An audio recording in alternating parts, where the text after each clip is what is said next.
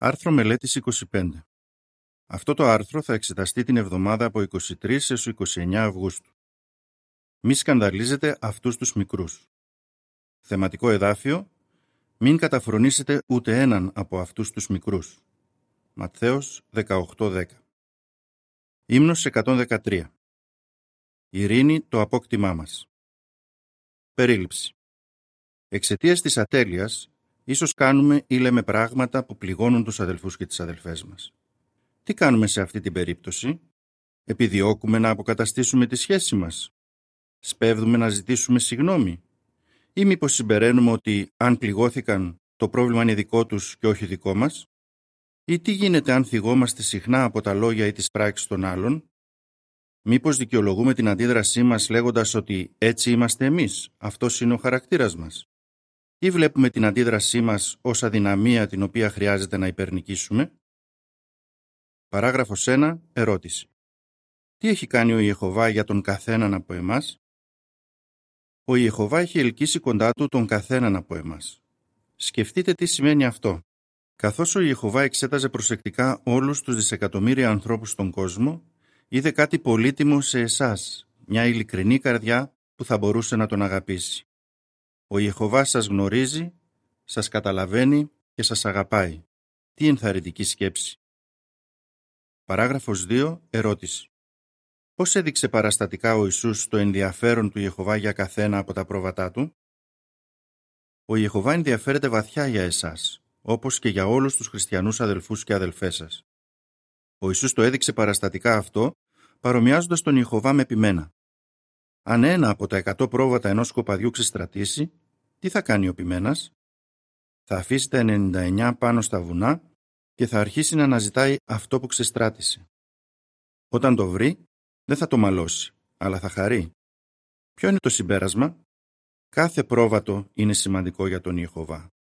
Ο Ιησούς είπε «Δεν είναι θέλημα του Πατέρα μου που βρίσκεται στον ουρανό να αφανιστεί ούτε ένας από αυτούς τους μικρούς». Ματθαίος 18, 12-14 Παράγραφος 3. Ερώτηση. Τι θα εξετάσουμε σε αυτό το άρθρο; Ασφαλώς δεν θα θέλαμε ποτέ να αποτελέσουμε πηγή αποθάρρυνσης για οποιονδήποτε αδελφό ή αδελφή μας. Πώς θα αποφεύγουμε να σκανδαλίσουμε τους άλλους; Και τι μπορούμε να κάνουμε αν κάποιος μας πληγώσει; Αυτό το άρθρο θα δώσει τις απαντήσεις. Πρώτα όμως, ας μάθουμε περισσότερα για αυτούς τους μικρούς που αναφέρονται στο 18ο κεφάλαιο του Ματθαίου. Ποιοι είναι αυτοί οι μικροί; Παράγραφος 4. Ερώτηση. Ποιοι είναι αυτοί οι μικροί; Αυτοί οι μικροί είναι οι μαθητές του Ιησού κάθε ηλικίας. Ανεξάρτητα από την ηλικία τους, είναι σαν παιδάκια με την έννοια ότι είναι πρόθυμοι να διδάσκονται από τον Ιησού. Παρά τις όποιες διαφορές τους όσον αφορά το υπόβαθρο, τον πολιτισμό, τις απόψεις και τον χαρακτήρα, όλοι εκδηλώνουν πίστη στον Χριστό. Εκείνος με τη σειρά του τους αγαπάει πάρα πολύ. Παράγραφος 5. Ερώτηση. Πώς νιώθει ο Ιεχωβά όταν κάποιος σκανδαλίζει ή πληγώνει έστω και έναν υπηρέτη του; Όλοι αυτοί οι μικροί είναι πολύτιμοι για τον Ιεχωβά. Για να καταλάβουμε πώς νιώθει, ας σκεφτούμε πώς νιώθουμε εμείς για τα παιδιά. Τα θεωρούμε πολύτιμα. Θέλουμε να τα προστατεύουμε επειδή δεν έχουν τη δύναμη, την πείρα και τη σοφία των ενηλίκων. Στην πραγματικότητα, ενώ δεν μας αρέσει να βλέπουμε κανένα να πληγώνεται, αναστατωνόμαστε ιδιαίτερα, μάλιστα θυμώνουμε όταν κάποιος πληγώνει ένα παιδί. Αντίστοιχα, ο Ιεχωβά θέλει να μας προστατεύει. Αναστατώνεται, μάλιστα θυμώνει, όταν κάποιος σκανδαλίζει ή πληγώνει έστω και έναν υπηρέτη του. Παράγραφος 6. Ερώτηση. Σύμφωνα με τα εδάφια 1 Κορινθίους 1, 26-29, πώς βλέπει ο κόσμος τους μαθητές του Ιησού; Από ποια άλλη άποψη είναι μικροί οι μαθητές του Ιησού; Σκεφτείτε. Ποιους θεωρεί σημαντικούς ο κόσμος; Τους πλούσιους, τους διάσημους και τους ισχυρούς. Αντίθετα, οι μαθητές του Ιησού φαίνονται μικροί, δηλαδή ασήμαντοι, ανάξιοι λόγου. Αλλά ο Ιεχωβά δεν τους βλέπει έτσι. Τα εδάφια 1 Κορινθίους 1, 26-29 αναφέρουν «Διότι βλέπετε, αδελφοί, ότι ανάμεσα σε εσάς που κάλεσε ο Θεός, δεν υπάρχουν πολλοί σοφοί από σαρκική άποψη, ούτε πολύ ισχυροί, ούτε πολύ ευγενούς καταγωγής. Αλλά ο Θεός επέλεξε τα ανόητα του κόσμου για να ντροπιάσει τους σοφούς. Ο Θεός επέλεξε τα αδύναμα του κόσμου για να ντροπιάσει τα ισχυρά. Ο Θεός επέλεξε τα ασήμαντα πράγματα του κόσμου και τα περιφρονημένα, εκείνα που δεν είναι, για να εκμηδενήσει εκείνα που είναι, ώστε να μην καυχηθεί κανείς ενώπιον του Θεού. Παράγραφος 7. Ερώτηση. Πώς θέλει ο Ιεχωβά να νιώθουμε για τους αδελφούς και τις αδελφές μας; Ο Ιεχωβά αγαπάει όλους τους υπηρέτες του, είτε τον υπηρετούν εδώ και πολλά χρόνια, είτε είναι καινούργοι στην αλήθεια. Όλοι οι αδελφοί και οι αδελφές μας είναι σημαντικοί για τον Ιεχωβά, επομένως πρέπει να είναι σημαντικοί και για εμάς. Πρέπει να αγαπάμε ολόκληρη την αδελφότητα, όχι μόνο μερικούς αδελφούς. 1 Πέτρου 2.17 Πρέπει να είμαστε πρόθυμοι να κάνουμε ό,τι μπορούμε για να τους προστατεύουμε και να τους φροντίζουμε. Αν διαπιστώσουμε ότι πληγώσαμε ή προσβάλαμε κάποιον, δεν πρέπει να προσπεράσουμε το ζήτημα έτσι απλά, συμπεραίνοντας ότι το άτομο είναι υπερευαίσθητο και χρειάζεται να το ξεπεράσει. Γιατί όμως θίγονται μερικοί; Ίσως λόγω των βιωμάτων τους, κάποιοι αδελφοί και αδελφές έχουν πολύ χαμηλή αυτοεκτίμηση. Άλλοι είναι καινούριοι στην αλήθεια και δεν έχουν μάθει ακόμα πώς να διαχειρίζονται τις ατέλειες των άλλων. Όπως και αν έχουν τα πράγματα, πρέπει να κάνουμε ό,τι μπορούμε για να διορθώσουμε την κατάσταση. Από την άλλη πλευρά, ένα άτομο που θίγεται συχνά χρειάζεται να αναγνωρίσει ότι αυτό είναι ένα ανεπιθύμητο χαρακτηριστικό της προσωπικότητάς του και ότι είναι ανάγκη να βελτιωθεί στον συγκεκριμένο τομέα. Πρέπει να το κάνει αυτό για τη δική του ειρήνη διάνοιας καθώς και για το καλό των άλλων να θεωρείτε τους άλλους ανώτερους. Παράγραφος 8. Ερώτηση. Ποια διαδεδομένη νοοτροπία επηρέαζε τους μαθητές του Ιησού; Με ποια αφορμή μίλησε ο Ιησούς για αυτούς τους μικρούς; Οι μαθητές του τον είχαν ρωτήσει. Ποιος είναι άραγε ο μεγαλύτερος στη Βασιλεία των Ουρανών; Ματθαίος 18.1 Πολλοί Ιουδαίοι εκείνη την εποχή θεωρούσαν τις θέσεις και τα αξιώματα πολύ σημαντικά. Ένας λόγιος αναφέρει οι άνθρωποι ζούσαν και πέθαιναν επιζητώντας τιμή, ευυποληψία, φήμη, επιδοκιμασία και σεβασμό. Παράγραφος 9. Ερώτηση. Τι έπρεπε να κάνουν οι μαθητές του Ιησού; Ο Ιησούς ήξερε ότι οι μαθητές του θα έπρεπε να προσπαθήσουν σκληρά για να ξεριζώσουν από την καρδιά τους το πνεύμα του ανταγωνισμού που ήταν εδρεωμένο στον Ιουδαϊκό πολιτισμό. Τους είπε «Ο μεγαλύτερος ανάμεσά σας ας γίνει όπως ο νεότερος και αυτός που ηγείται όπως αυτός που υπηρετεί. Λουκάς 22-26 Συμπεριφερόμαστε όπως οι νεότεροι όταν θεωρούμε τους άλλους ανώτερους από εμάς. Φιλιππισίους 2-3 Όσο περισσότερο καλλιεργούμε αυτή τη στάση, τόσο μειώνονται οι πιθανότητες να σκανδαλίσουμε άλλους. Παράγραφος 10. Ερώτηση. Ποια συμβουλή του Παύλου πρέπει να παίρνουμε στα σοβαρά; Όλοι οι αδελφοί και οι αδελφές μας είναι ανώτεροι από εμάς με τον έναν ή τον άλλον τρόπο. Μπορούμε εύκολα να το διακρίνουμε αυτό αν εστιάζουμε στις θετικές τους ιδιότητες. Πρέπει να παίρνουμε στα σοβαρά τη συμβουλή που έδωσε ο Απόστολος Παύλος στους Κορινθίους. Ποιος σε κάνει διαφορετικό από τον άλλον; Τι έχεις το οποίο δεν έλαβες; Και αν όντως το έλαβες, γιατί καφιέσαι σαν να μην το έλαβες; 1 Κορινθίους 4-7 Πρέπει να φυλαγόμαστε από τον πειρασμό να στρέφουμε την προσοχή στον εαυτό μας ή να θεωρούμε τον εαυτό μας ανώτερο από τους άλλους. Ένας αδελφός μπορεί να εκφωνεί υποκινητικές ομιλίες ή μια αδελφή να έχει ταλέντο στην έναρξη γραφικών μελετών. Πρέπει όμως να αποδίδουν πάντα την τιμή στον Ιεχωβά. Να συγχωρείτε από καρδιάς. Παράγραφος 11. Ερώτηση. Ποιο είναι το δίδαγμα της παραβολής του Ιησού για έναν βασιλιά και τον δούλο του; Όταν ο Ιησούς προειδοποίησε τους ακολούθους του να μην σκανδαλίζουν άλλους, τους είπε και μια παραβολή για έναν βασιλιά και τον δούλο του. Ο βασιλιάς διέγραψε ένα τεράστιο χρέος, το οποίο ο δούλος δεν θα μπορούσε ποτέ να ξεπληρώσει. Αργότερα, ο ίδιος εκείνος δούλος αρνήθηκε να διαγράψει το πολύ μικρότερο χρέος ενός συνδούλου του. Στο τέλος, ο βασιλιάς έριξε εκείνον τον ανελεήμονα δούλο στη φυλακή. Ποιο είναι το δίδαγμα; Ο Ιησούς είπε με τον ίδιο τρόπο θα σας φερθεί και ο ουράνιος πατέρας μου, αν δεν συγχωρείτε ο καθένας τον αδελφό του από καρδιάς. Ματθαίος 18, 21 35 Παράγραφος 12. Ερώτηση. Πώς πληγώνουμε τους άλλους αν αρνούμαστε να συγχωρήσουμε; Οι πράξεις εκείνου του δούλου έβλαψαν όχι μόνο τον ίδιο, αλλά και άλλους. Πρώτον, έβλαψε άκαρδα το σύνδουλό του όταν έβαλε να τον ρίξουν στη φυλακή μέχρι να ξεπληρώσει ό,τι χρωστούσε. Δεύτερον, πλήγωσε τους άλλους δούλους που είδαν τι είχε κάνει. Όταν οι σύνδουλοι του είδαν τι είχε συμβεί, στενοχωρήθηκαν πάρα πολύ. Παρόμοια, οι δικές μας πράξεις επηρεάζουν τους άλλους. Αν κάποιος μας αδικήσει και αρνηθούμε να τον συγχωρήσουμε, τι μπορεί να συμβεί; Πρώτον, πληγώνουμε εκείνον καθώς αρνούμαστε να του δώσουμε τη συγχώρηση, την προσοχή και τη στοργή μας.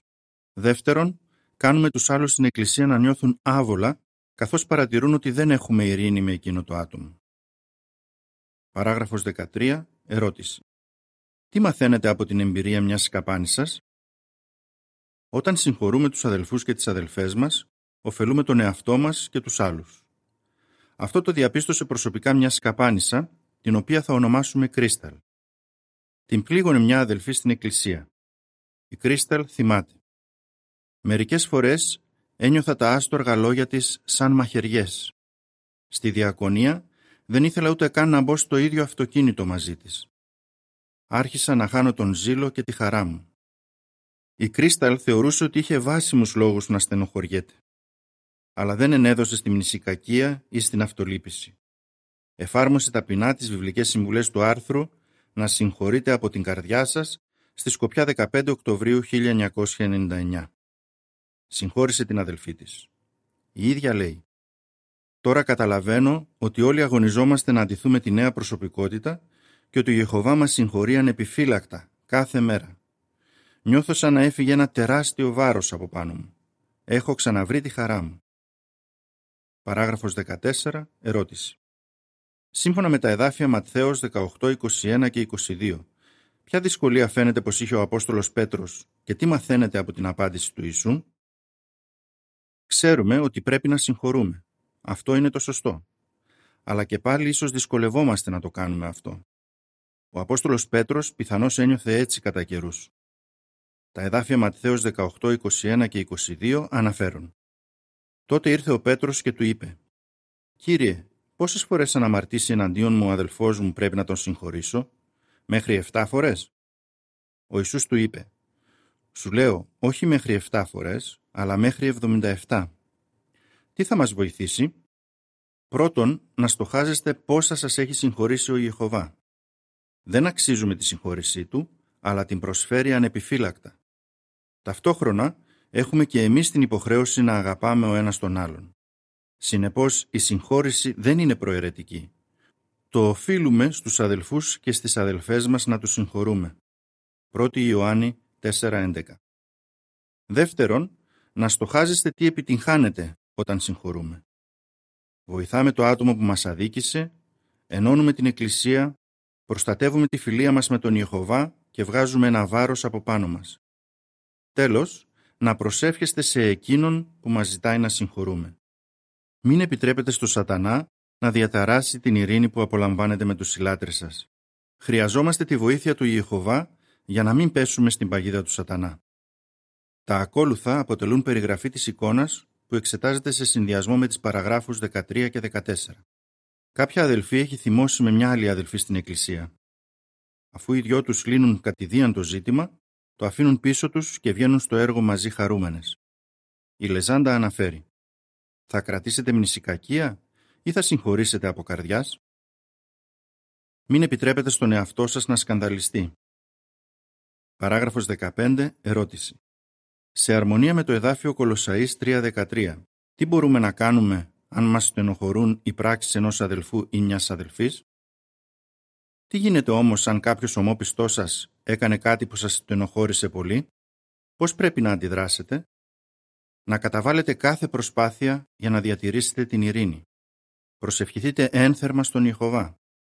Ζητήστε του να ευλογήσει τον αδελφό που σας πρόσβαλε και να σας βοηθήσει να διακρίνετε τις καλές του ιδιότητες, τις ίδιες εκείνες ιδιότητες για τις οποίες τον αγαπάει ο Ιεχωβά. Αν δεν μπορείτε να παραβλέψετε αυτό που έκανε ο αδελφός σας, σκεφτείτε πώς πρέπει να τον πλησιάσετε για να του μιλήσετε. Είναι πάντοτε καλύτερο να θεωρείτε ότι ο αδελφός δεν θα σας πλήγωνε ποτέ εσκεμένα. Όταν του μιλήσετε, δώστε του το ευεργέτημα της αμφιβολίας. Τι γίνεται όμως αν δεν θέλει να κάνετε ειρήνη; Να ανέχεστε τον αδελφό σας. Μην τον θεωρείτε χαμένη υπόθεση. Το εδάφιο Κολοσαΐς 3.13 αναφέρει «Να ανέχεστε ο ένας τον άλλον και να συγχωρείτε ο ένας τον άλλον ανεπιφύλακτα, ακόμη και αν κανείς έχει αιτία για παράπονο εναντίον κάποιου άλλου».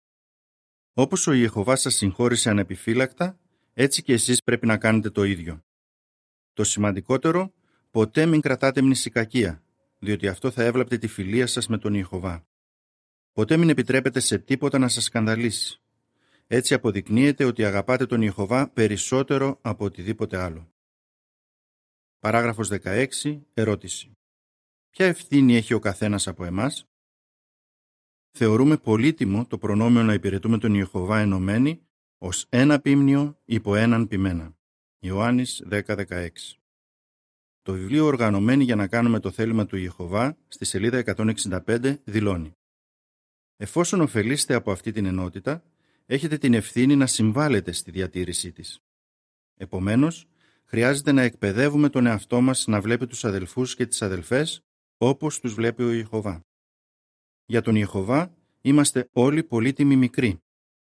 Βλέπετε εσείς έτσι τους αδελφούς και τις αδελφές σας; Ο Ιεχωβά παρατηρεί και εκτιμάει όλα όσα κάνετε για να τους βοηθάτε και να τους φροντίζετε. Παράγραφος 17. Ερώτηση. Τι είμαστε αποφασισμένοι να κάνουμε; Αγαπάμε τους συλλάτρες μας. Γι' αυτό είμαστε αποφασισμένοι να μην βάζουμε πρόσκομα ή εμπόδιο μπροστά σε αδελφό. Ρωμαίους 14-13 Θεωρούμε τους αδελφούς και τις αδελφές μας ανώτερους από εμάς και θέλουμε να τους συγχωρούμε από καρδιάς. Ας μην επιτρέπουμε στον εαυτό μας να σκανδαλίζεται από τους άλλους. Απέναντίας, ας επιλέγουμε να επιδιώκουμε ό,τι συμβάλλει στην ειρήνη και ό,τι επικοδομεί τους άλλους. Ρωμαίους 14-19 Πώς θα απαντούσατε; Ποιοι είναι αυτοί οι μικροί που αναφέρονται στο 18ο κεφάλαιο του Ματθαίου; Πώς μπορούμε να θεωρούμε τους άλλους ανώτερους; Αν δυσκολευόμαστε να συγχωρούμε, τι μπορούμε να κάνουμε; Ύμνος 130. Να είστε συγχωρητικοί. Τέλος του άρθρου.